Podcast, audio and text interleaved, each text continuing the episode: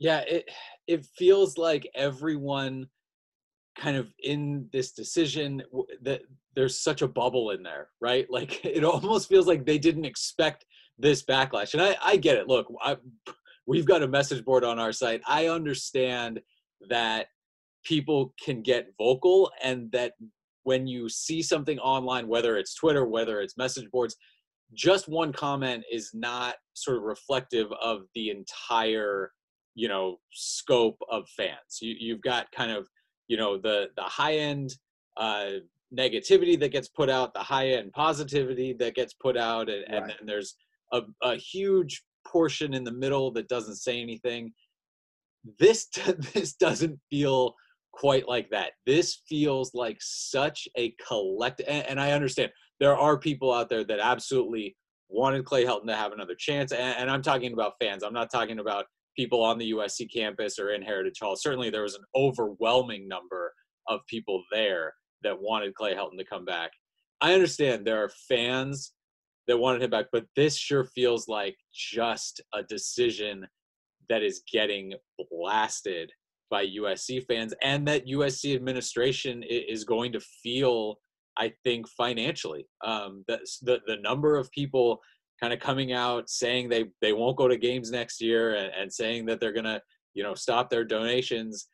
I, I, I, will absolutely be interested to see what ends up happening. I, I USC filled the Coliseum for home games. I believe um, I saw that they were seventh in the Pac-12 this year in terms of attendance, not just raw numbers, but in terms of percentage uh, of the stadium being full, seven, about 77%. So, so about three quarters uh, of the Coliseum full that's, for that, games this year.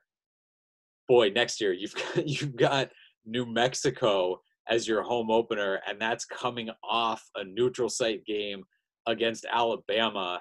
If things do not go well against Alabama, I, I again, this is this is pretty far the distance. A whole lot can change in, in terms of what the coaching staff looks like and even what the roster looks like between right. now and then. But again, more questions brought up by this one decision. And I can't, I cannot stop going back to Mike Bohn publicly saying that he didn't really look at any other options. I mean, in a year where Urban Meyer is sitting there, and I understand everything that goes around Urban Meyer. And when people want to talk about, you know, the baggage he has and if he was a realistic option and if he wants to get back into coaching, but right. I, you know, to, to kind of admit again, you know, Bob Stoops is not in in college coaching. He is he's coaching in the XFL, but certainly a name that came up. And then you've got kind of a lot of coaches out there that you could at least kind of kick the tires on and see. And I, I understand again, like I said, he could be saying things publicly now to kind of continue throwing support behind Clay Helton, but you're still choosing to say it and you're still choosing to publicly say that you didn't look at anybody else. That just that that's still kind of such, such a mind warp. There, there are so many for, different for ways where you can situation. There are so many different ways where you can control the optics and the narrative by simply saying that um, despite a, a, very comprehensive due diligence um, and evaluation, we determined that moving forward, our best option at this time is to retain Clay Helton and allow him to start what he or complete what he started. Something like that. But to, to go out and blatantly put on, on, on wax that you didn't consider anybody else, that's the part that just kind of gives me the impression that we don't know much about Mike Boone, uh, Bohn. Is he a continuation of what USC has come to expect of their uh, athletic directors? Um, someone who is great at um, in a CEO role, so to speak, raising capital, but doesn't have their pulse on the direction and the vibe of this, the energy of the university and the program. I would certainly hope that, as you alluded to, perhaps that that's his way of endorsing and, and showing um, a demonstration of support to Clay Helton. But if that's the case, then give them the resources. You know, um, there was there was some talk over the past few years that perhaps the resources weren't quite there or the support wasn't quite there to allow for them to be as successful as one can be. But when but but then I have to scratch my head because they have this phenomenal McKay Center. They have outstanding facilities. The uh, the Coliseum was just revamped, so there's money somewhere. Yeah, but, I mean, it's got to go into assistant coaches. Again, if you're if you need to get into kind of a, a bidding war with whoever for Graham Harrell, uh, if you like that offense this year, if that's something where you want to see that continue, you've got to be able to keep him. And now you've got to go get maybe again, if we talked about yeah. if you make a change at defensive coordinator, you got to go get a a guy who can do it and also buy into a head coach in Clay Helton, who, yes, he's brought in for another year, and yes, his contract runs through 2023. But but you got to figure kind of the eggshells that he was on this year. It, it's a lot of the same next year. So you're if you're coming in, if if you want to come in to USC, you have to be either so confident in your ability, like it felt like Graham Harrell was, where he kind of felt like from the very beginning, right. look, even if things go poorly, I'm still going to do enough here where I, I can get something out of this. I don't know how many guys are looking to kind of bounce year to year around. I know it's kind of the nature of coaching, but that might be a situation that, that you're fighting too at some of these positions where I, you got to get a guy to sign up for something where this might not be a long term thing. I mean, it, it might turn into that, but boy, it do, you know, it doesn't seem like there's a guarantee of that right now. And again, we talked about just kind of creating more questions and more difficult situations going forward when you're looking at that. But but I do want to switch gears a little bit, and, and I want to talk. I want to try to to get some positivity again, so so we're not kind of hammering. We talked about the offense, and this last recruiting class kind of got hammered. Certainly, it looks phenomenal now when you compare it to to this 2020 class, which again is going to be you know maybe lower on total numbers which i understand that's going to hurt kind of the recruiting ranking when if you know if you have 15 guys in a class and somebody else has 25 guys and you're comparing with points that that's kind of a whole other discussion. Um, but you did get some true freshmen in this class right? There there is some talent there. If right. if big if nobody leaves you're bringing back nine starters on offense nine starters on defense you get a guy in, in Jordan Iosefa back at middle linebacker who technically doesn't count as a starter returning, so but but has plenty of starting experience. That's ten guys, you know, uh, on defense uh, that could be considered starter con- considered starters coming back. There is there is a lot to build on. I, I'm curious. Mm-hmm. Where do you? I not so much where do you see this team next year, but more what are your kind of positive points? Where where can USC build, and where can it can Clay Helton, if he is going to get this thing moving in a direction that that everybody wants it to get to, or or even move toward? Where do you start building? Where do you put your emphasis? How do you do that this off season? Again, it's clear he tried it this past off season. Where do you go now? Well, well, I think that uh, you kind of alluded to it. Um, offensively, last year you make changes, systemic changes to the philosophy of how you're going to operate um, from the quarterback position on out, and you got the right results. Albeit he wasn't the first choice, but he appeared to be the right choice, being Graham Harrell. Um, and and it is a total compliment to a coach of his caliber to now be uh, um, admired and revered by other programs and sought after. When Pete Carroll was in the height of his career, and you can even go back to a John McKay or perhaps the times of John Robinson, there's always been assistant coaches on the staff that were head coach uh, quality or caliber. Um, uh, in the early 2000s, when I played under Pete Carroll, you had the likes of a, a linebacker coach, Nick Holt, who went on to become the head coach at Idaho. Um, you had Ed Orgeron. We know where he's at. You had uh, DeWayne Walker. Um, you know, Pete. And then uh, on the other side of the ball, Lane, Kiffin, Sark. For whatever you want to say about how their their careers have um, gone now, the very fact of the matter is, on that coaching staff, you had so many coaches that ultimately would become head coaches. Now you're seeing that if they can retain Graham Harrell and now shift their focus to the other side of the ball, you have to start asking the question, what do you want from your your defense based on not just based on a philosophy standpoint, but based on the personnel that you have for at least the next 2 to 3 years. You got to look at what do you think w- would complement the skill set of the players that you have in this program and build and customize uh, a defensive philosophy around that.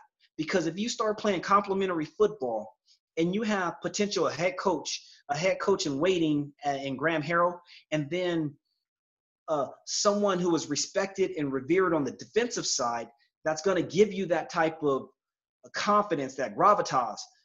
Now, as as as Clay Helton, you can truly take on that CEO role and kind of round out the rest of your staff.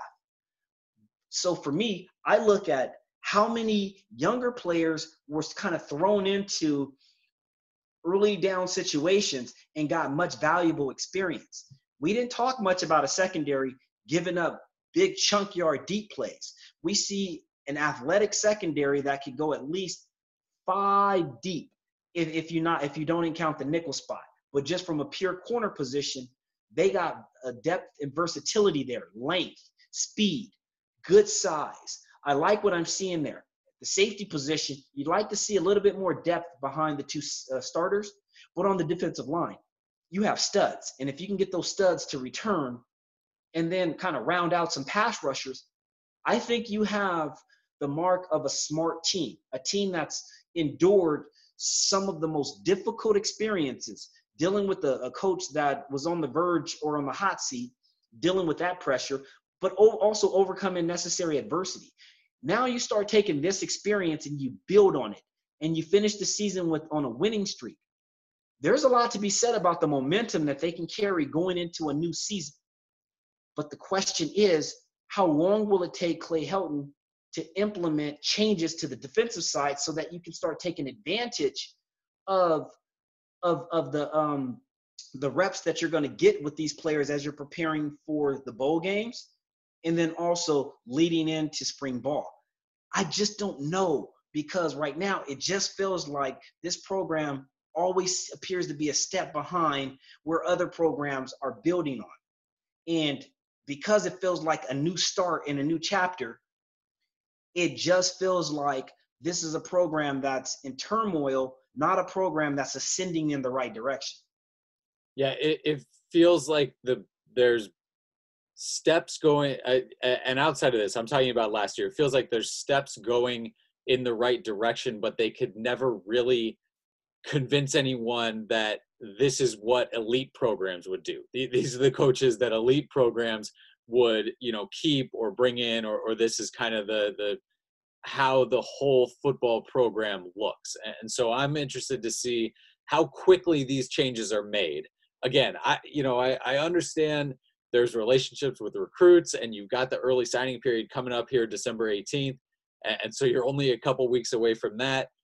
You you got to go. You got to know where you're going to go. You got to make those moves. You've got to be decisive and and handle that stuff like you know what you're doing you know? Right. I, I think that you heard a lot of positivity from um, the strength and conditioning staff which was all new last year. Certainly a lot of injuries this year. You you have to look into you know what's causing that and what's going on and and and how do you you know change that. But there's got to be more money put into st- you know the the ops positions and recruiting department. And again, there were some of those steps, but it feels like USC is just trying to keep pace with the Pac-12, and that's not enough. And that's, that's not enough. Not no. nearly enough if you're really trying to be an elite team and you're throwing championships out, you're, you're throwing that word out a lot. Do you mean Pac 12 South championships? Because if so, you can stay where you are and, and you can win the Pac 12 South, you know, most years. Uh, but if you mean national championships, there's a lot that you need to put into this right. program.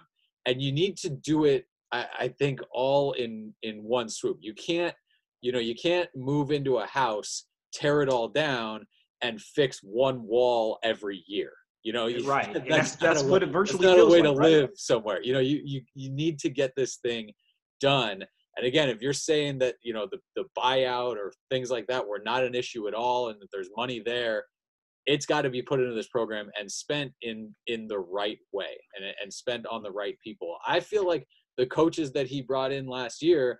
I, I thought it was a lot of good steps. Again, it clearly wasn't enough. It clearly what either either you know the cohesiveness wasn't there or there just wasn't enough change or, or whatever the issue you took a swing last year and, and Right. uh, you know a foul tip maybe some something like that a, a hard ground out i guess i don't know but you you need to go at that again and you you really need to get it right and, and i think again you need to do it quickly you you can't go 11 days where nothing gets said the Yep. team doesn't know what's going on and then all of a sudden you make this announcement kind of again on on twitter in a bubble uh, and, and just sort of throw it out there It- it's it's i think it's time for people to kind of take control of what's going on with this football program and move it forward like you know what you're doing like you know what the end goal is and how to get there and and that's my that's the point that uh, I guess I want to leave with as it pertains to personnel and things like that. Um, here, here's what I'll say to that effect. There were players that you weren't counting on that gave you surprise performances all throughout the year. Like going into the season, how much did, was there really thought that uh, is it Justin uh, Dedich? Dedich? Dedich, yep Yeah, Dedich. How much did you really truly think that you'd have to rely upon him? And how pleasantly surprised were you that he was someone that you can count on at the center position? You know, and then we seen guys that I didn't think was going to be able to give you any um, long-term production, but bodies were kind of moved in and out of situations. Chris Steele, we didn't even know if he was going to be eligible, but he was.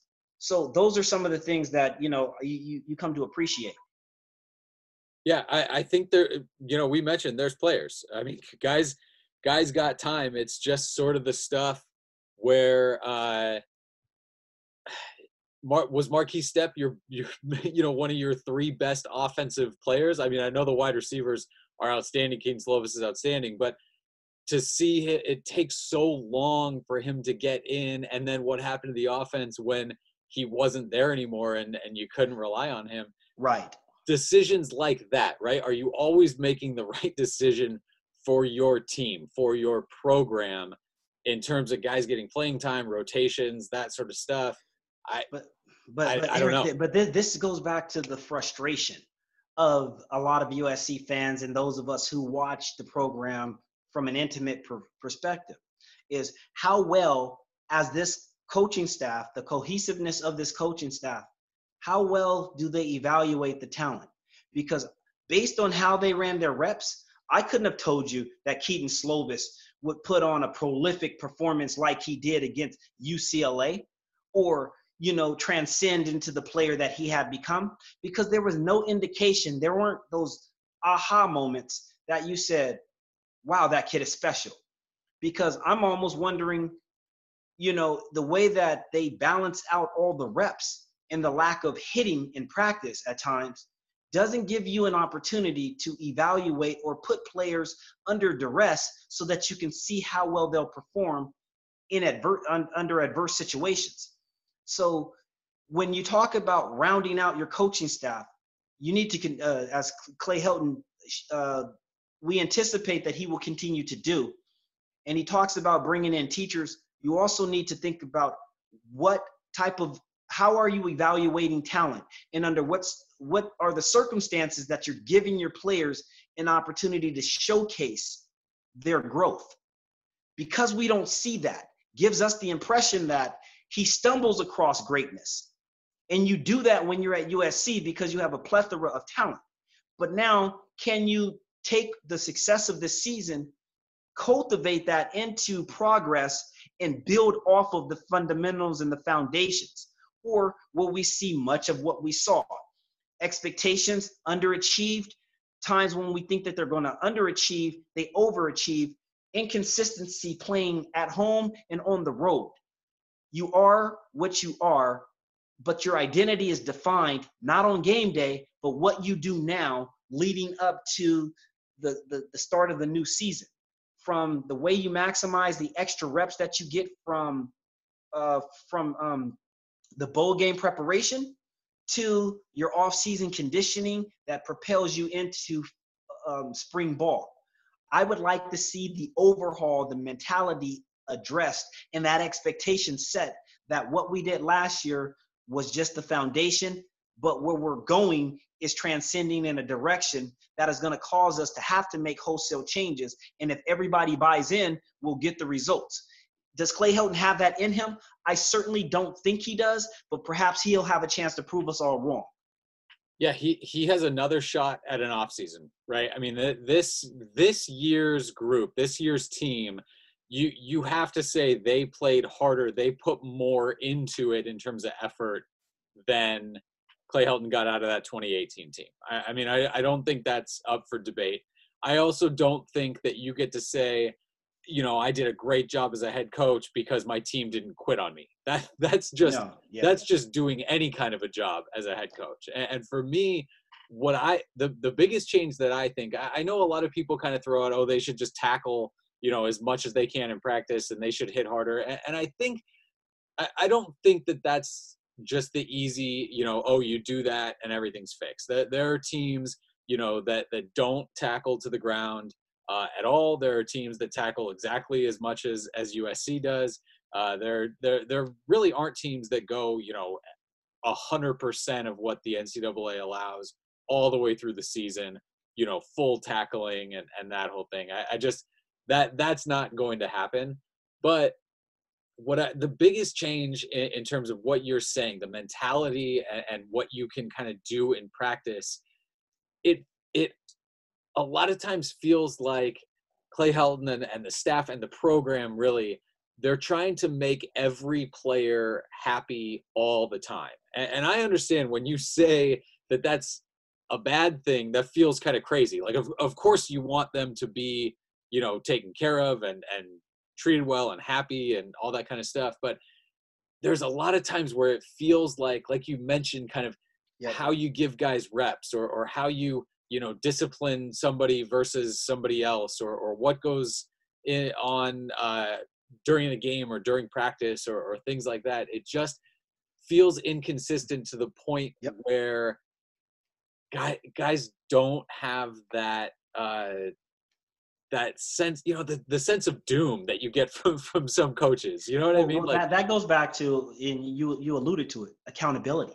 right it's setting expectation and having clearly defined consequences to those um, to the decisions that are being made. But what you talked about the culture being set in practice. I've been i played football organized football for 18 years. And the times where we had the most success, it's because we were battle tested in practice. We built callus from the hitting, the thumping, the bruising, and the banging to the point where our skin started to toughen up. So when we got into a game situation, the impact and the collisions that I experienced as a five foot eight cornerback did not surmount to what I experienced in practice. So by the time game day came, I practiced at a faster speed with velocity and I delivered blows to my opponent. I was not on the passive side or reactionary side embracing collision. I created the impact from a corner position. The same thing is missing and lacking in this program. The lack of hitting, and, and it's not necessarily hitting to the ground, but it's it's the contact that they feel. Right. A lot of soft tissue uh, injuries can occur when you change you have a pace in practice that is not equivalent to what you experience in the game so your body doesn't have a chance to contort itself or adjust and and start to adapt so again i hope that he does learn from best practices brought from outside coaches inside the program and now coaches who are coming into their second year being able to implement more of what they know and have learned if this program is to uh, reach its full potential, they're going to have to get more out of that uh, toothpaste. They're going to have to squeeze the toothpaste. And what I mean by that is they're going to have to challenge the players to um, to get better in small incremental areas, from how quickly they make decisions to stronger, getting stronger in the off season, challenging, and preparation.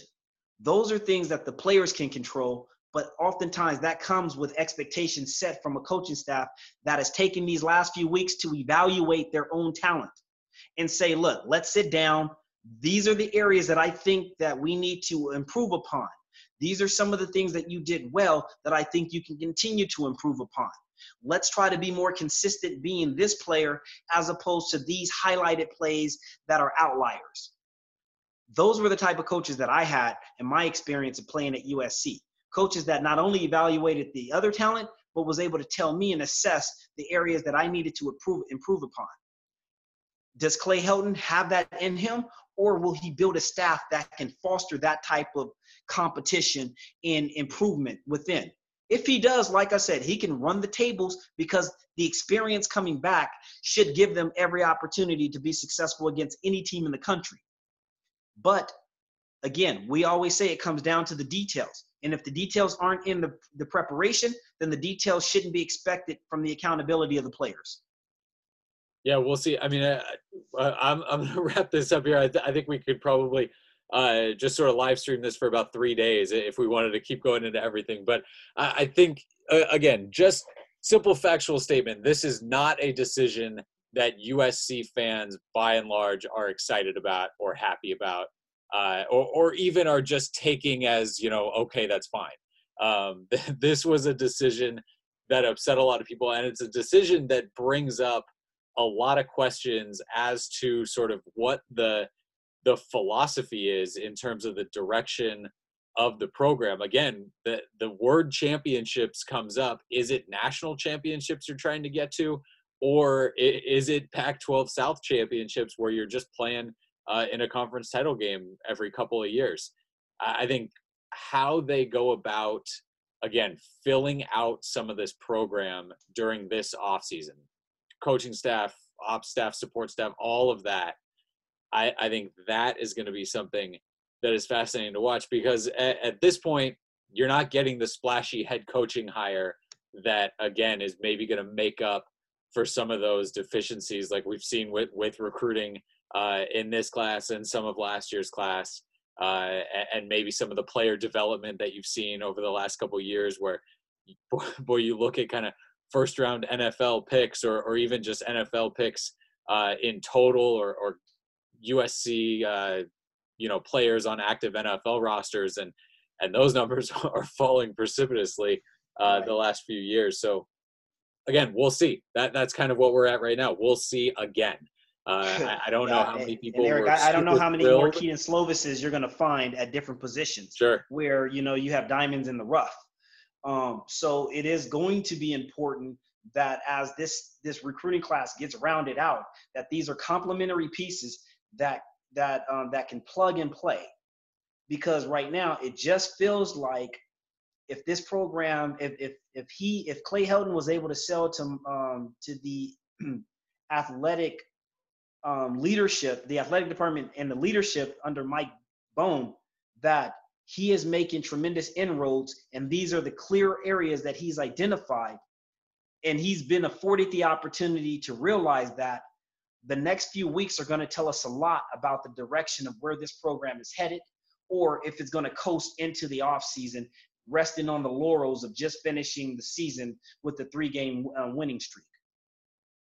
I agree. I, I think if you don't see some significant and quick changes, uh, the outrage that we felt today might even pale in comparison to, to how USC fans feel uh, at that point if, if you don't get a lot of changes going into next season. But for in terms of this Wednesday, I, I think that about covers it for us. Uh, again, a, a massive decision from new athletic director Mike Bones. Certainly not the one uh, that we expected when he first came to USC. It felt like he was coming to make to to hire himself a new football coach. He ends up sticking with Clay Helton, who will be the USC Trojans head coach for the 2020 seasons. And that's our look at that for Darrell Rideaux. This is Erik McKinney. Thanks for listening to the We Are SC podcast.